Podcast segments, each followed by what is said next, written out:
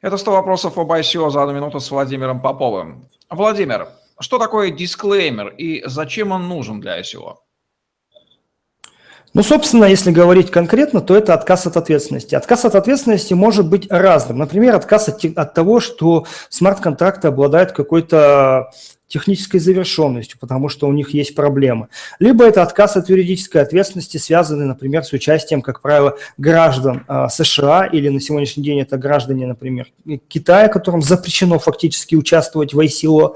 Кроме того, это могут быть дисклеймеры какого-то рекламного характера, да, например, э, либо э, дисклеймеры, которые говорят о том, что ICO не является инструментом для инвестирования, что это краудфандинговая компания, которая никому ничего не обещает. Очень часто стало появляться и очень много дисклеймеров, которые говорят и что-то вот в таком духе.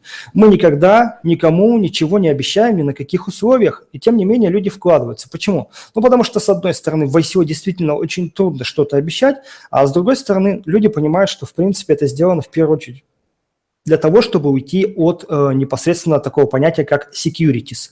Но, на мой взгляд, это плохая практика. Нужно ли использовать дисклеймер? Да, конечно же нужно, но только в тех случаях, когда вы 100% уверены, что никак по-другому юридически оформить э, отказ от ответственности, либо саму ответственность нельзя.